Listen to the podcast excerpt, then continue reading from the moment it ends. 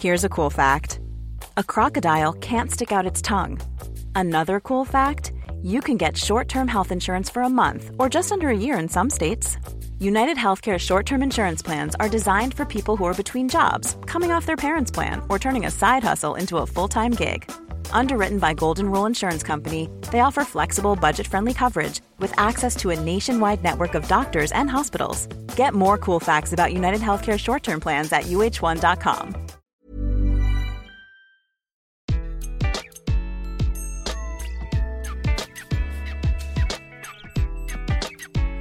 Bonjour, je suis Gaël Châtelain-Berry, bienvenue sur mon podcast Happy Work, édition spéciale. Alors cette fois, c'est une édition très très spéciale puisque j'ai l'immense honneur de recevoir Jacques Attali. Oui, Jacques Attali est venu pour nous parler de télétravail, de hasard de la vie, d'avoir des projets, de machines à café, de passion, d'amour, de bien-être au travail, de capitalisme et de tellement d'autres choses et notamment de sa façon tout à lui d'être positif. J'espère que vous allez prendre autant de plaisir à écouter cet épisode que j'ai eu à le faire et croyez-moi, j'en ai eu énormément. Je vous souhaite une bonne écoute. Bonjour Jacques Attali. Bonjour Gaël. Alors, généralement, je présente mes invités en début d'entretien, mais je ferai une exception pour vous car je pense qu'il n'est vraiment pas nécessaire de vous présenter tant vous faites partie du paysage intellectuel français depuis des années et que par ailleurs, si je devais résumer tout ce que vous avez fait dans votre vie, il me faudrait vous consacrer 15 épisodes à Happy Work. Je vous remercie infiniment d'avoir accepté mon invitation et je dois dire que je suis incroyablement fier de vous recevoir aujourd'hui car oui, je suis un peu fan, pour être honnête, très fan. En fait, je souhaitais vous recevoir pour avoir votre regard sur la période actuelle et l'impact que vous imaginez que la pandémie aura sur le quotidien des salariés dans les années à venir. Ma première question est très simple. Actuellement, si l'on considère l'univers du travail et de l'entreprise, faut-il regarder le verre à moitié vide ou le verre à moitié plein Vous savez, il y a tellement de sortes de travail différents, tellement de travailleurs différents, que euh, toutes les situations existent.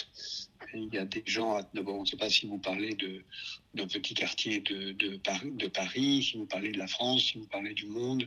Il y a, il y a, 7 milliards d'habitants sur la planète. Il y a malheureusement encore beaucoup d'enfants qui travaillent. Donc, on, on, parle de tellement de, cas différents que je ne sais pas de qui vraiment vous parlez.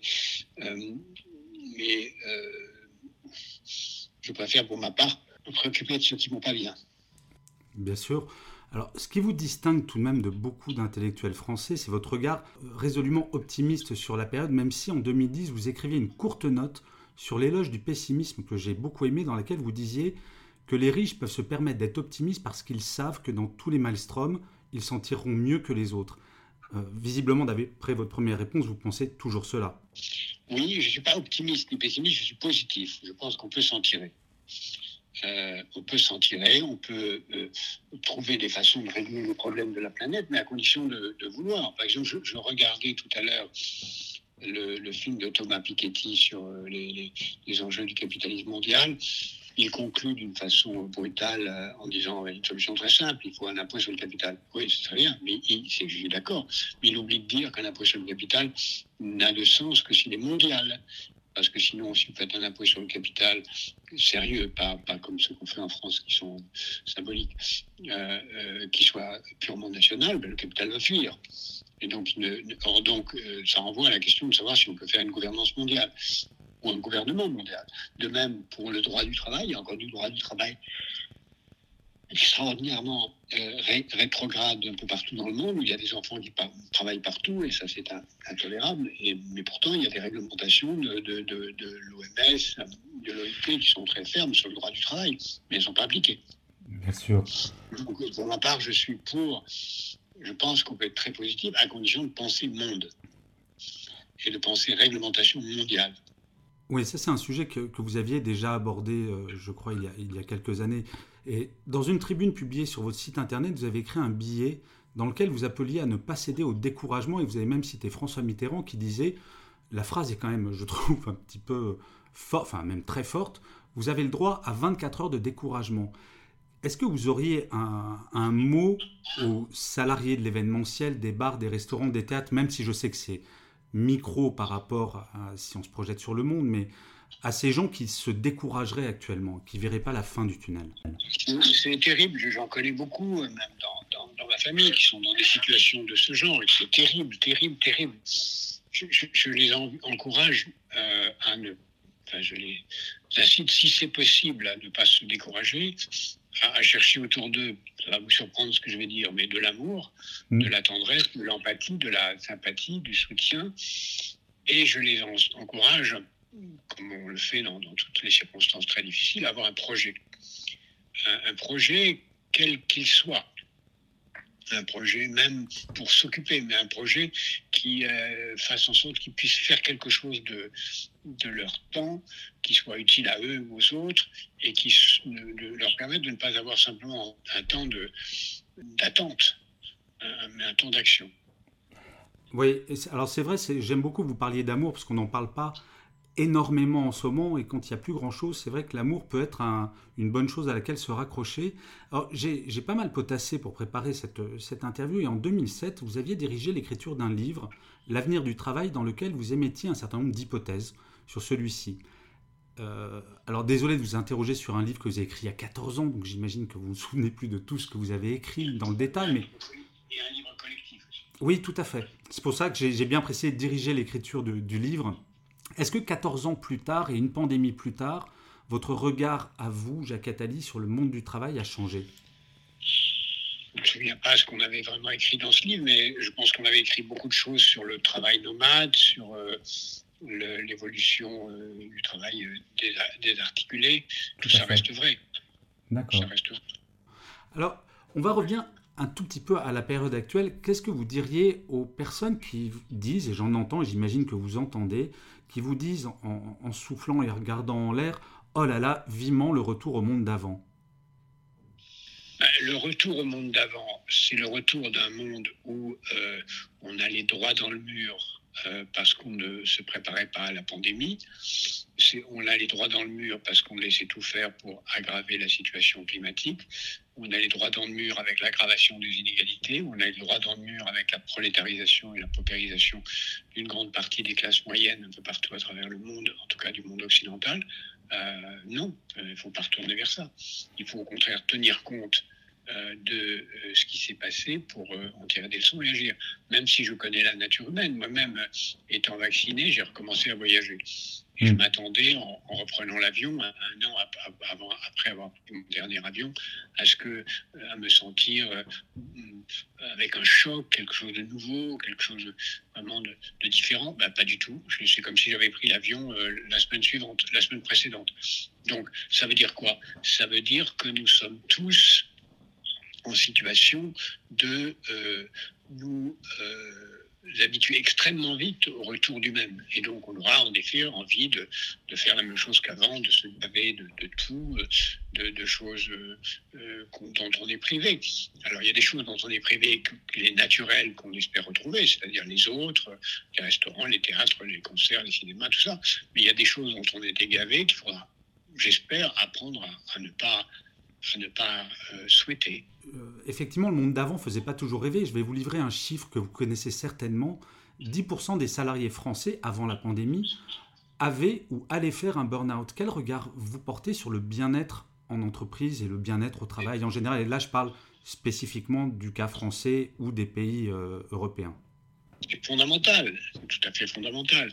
Et on avait, on avait on a eu l'exemple tragique d'une grande entreprise française où ça a été, euh, le burn-out a été organisé pour, pour faire partir les gens et on a vu dans quelles conditions tragiques ça, ça a Oui, en 2008. Voilà.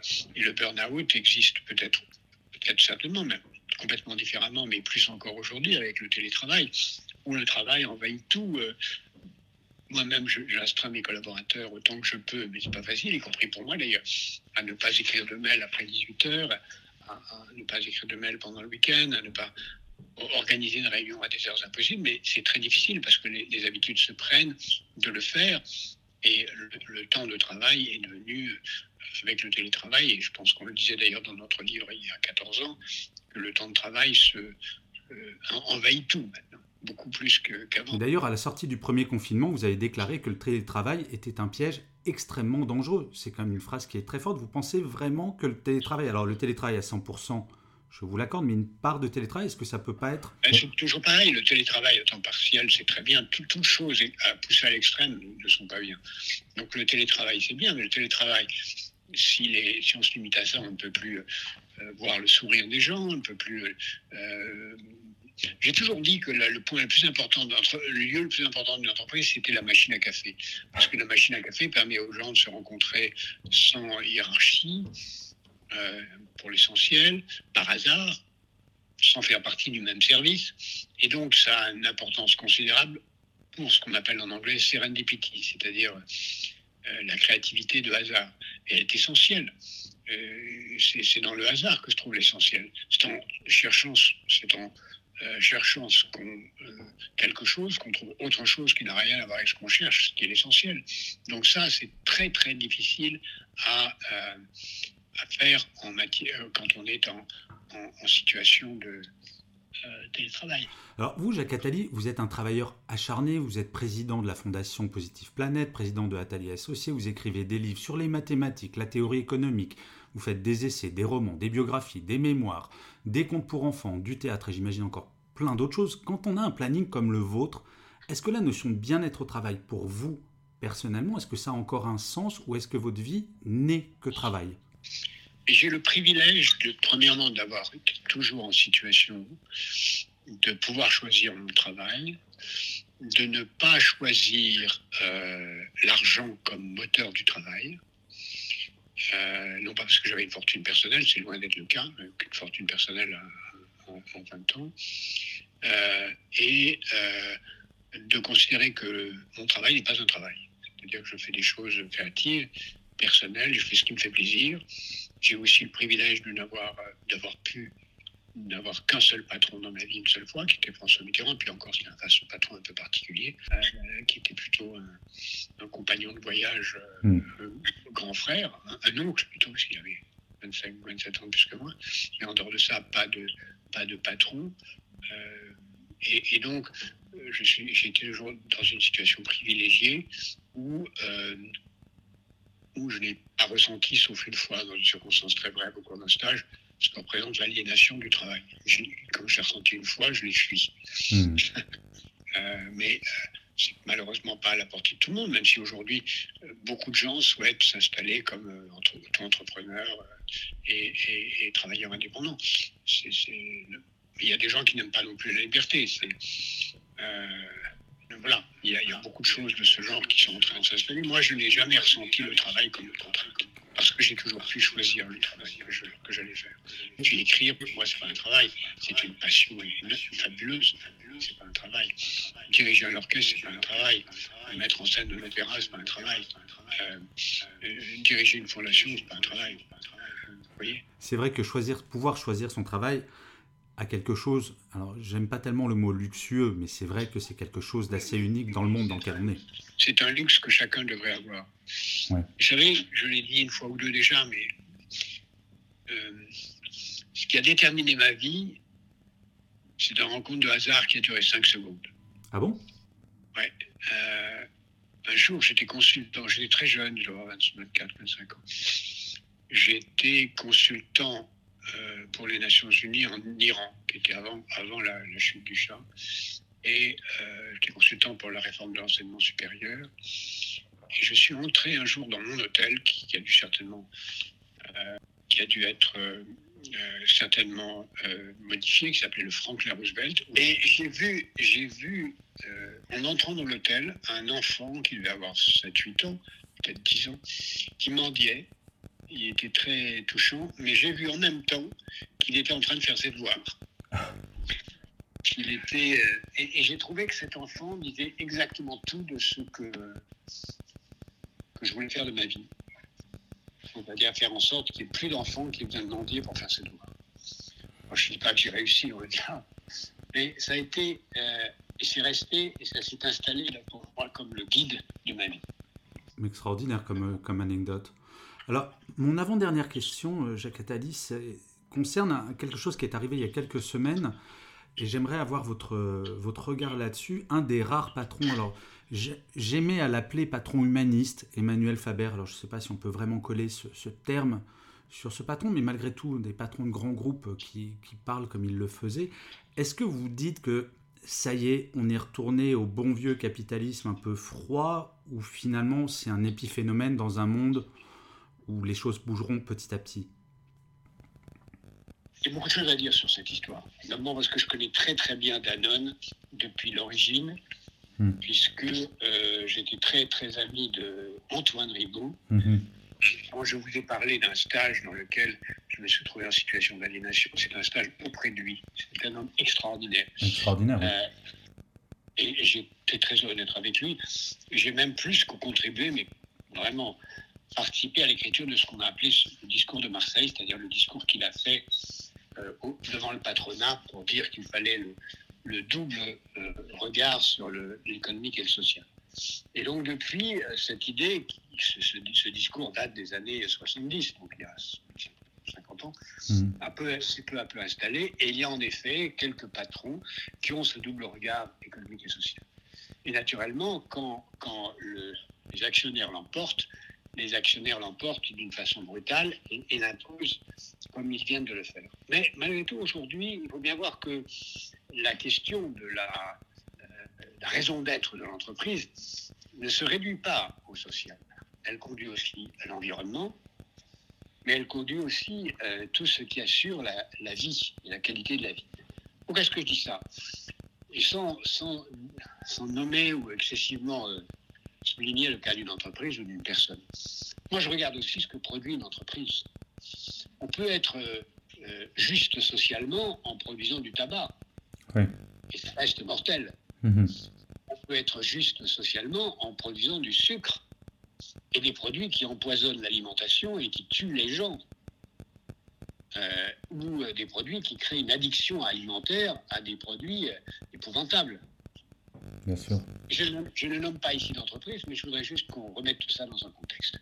Et si on veut être une entreprise véritablement, ce que j'appelle une entreprise positive, c'est-à-dire durable socialement, écologiquement, économiquement et en termes de gouvernance, il faut aussi se préoccuper de savoir si ce qu'on produit est utile aux générations futures. Et pas seulement si on est socialement moins injuste que les autres. Oui, c'est une remise en cause globale finalement de l'entreprise et de son activité. Oui. L'entreprise, elle, elle, se définit d'abord par ce qu'elle produit. Et il faut que ce, que ce qu'elle produit soit vraiment utile, pas seulement source de profit et de travail. Bien sûr, elle peut être source de profit et de travail. Et c'est bien pour les actionnaires, et c'est bien pour ceux qui ont un travail. Mais euh, pour reprendre l'exemple du tabac, euh, pas un autre, une entreprise qui produit du tabac, elle donne du travail à ceux qui, euh, qui produisent, mais elle n'en est pas pour autant une entreprise euh, positive. Bien sûr. On pourrait parler de, de l'industrie de l'armement, enfin de beaucoup d'industries fondamentalement. Et de l'industrie agroalimentaire. J'ai écrit tout un livre sur, sur l'histoire de l'alimentation où j'ai essayé de démontrer dans les derniers chapitres, c'est-à-dire ce qui se passe depuis le 19e, 20e et 21e siècle, que l'industrie agroalimentaire est une industrie assassine. Pas tout. Il y a une magnifique partie de l'industrie agroalimentaire qui fait des choses très positives. il y a une partie de l'industrie agroalimentaire qui est assassine, souvent d'ailleurs sans le savoir, puisque c'était avant qu'on sache que ce qu'ils produisait était euh, désastreux pour la santé. Maintenant, on le sait. Bien sûr. Eh bien, écoutez, Jacques Attali, je passerai bien volontiers des heures à parler avec vous, mais vous n'avez pas autant de temps. Mais traditionnellement, la dernière question, si vous me permettez, c'est je demande toujours à mes invités le mantra ou la citation qui vous inspire en ce moment ou qui a inspiré votre vie et pourquoi Quelle serait-elle? Cherche à devenir toi-même. Je dirais ça et je dirais autre, la même chose autrement. Ne te mens jamais à toi-même. Bah écoutez, Jacques Attali, je, m'attendais, à chaque fois que je vous lis ou je vous écoute, c'est je repars avec mille questions. Je ne m'attendais pas à ce qu'en vous parlant, ça soit exactement la même chose. Je repars avec mille questions et mille envies de faire des choses. Merci pour votre énergie, merci pour tout ce que vous faites, merci de m'avoir accordé ce temps que je sais extrêmement précieux pour vous. Je vous souhaite bonne continuation et je ne le dis jamais, mais j'ai l'impression de vous connaître, même si je ne vous connais pas personnellement. Continuez ce que vous faites, il y a plein de gens qui admirent ce que vous faites et vous inspirez beaucoup de monde, donc merci beaucoup Jacques Attali. Merci monsieur, merci, ça me donne le courage de continuer. Merci infiniment.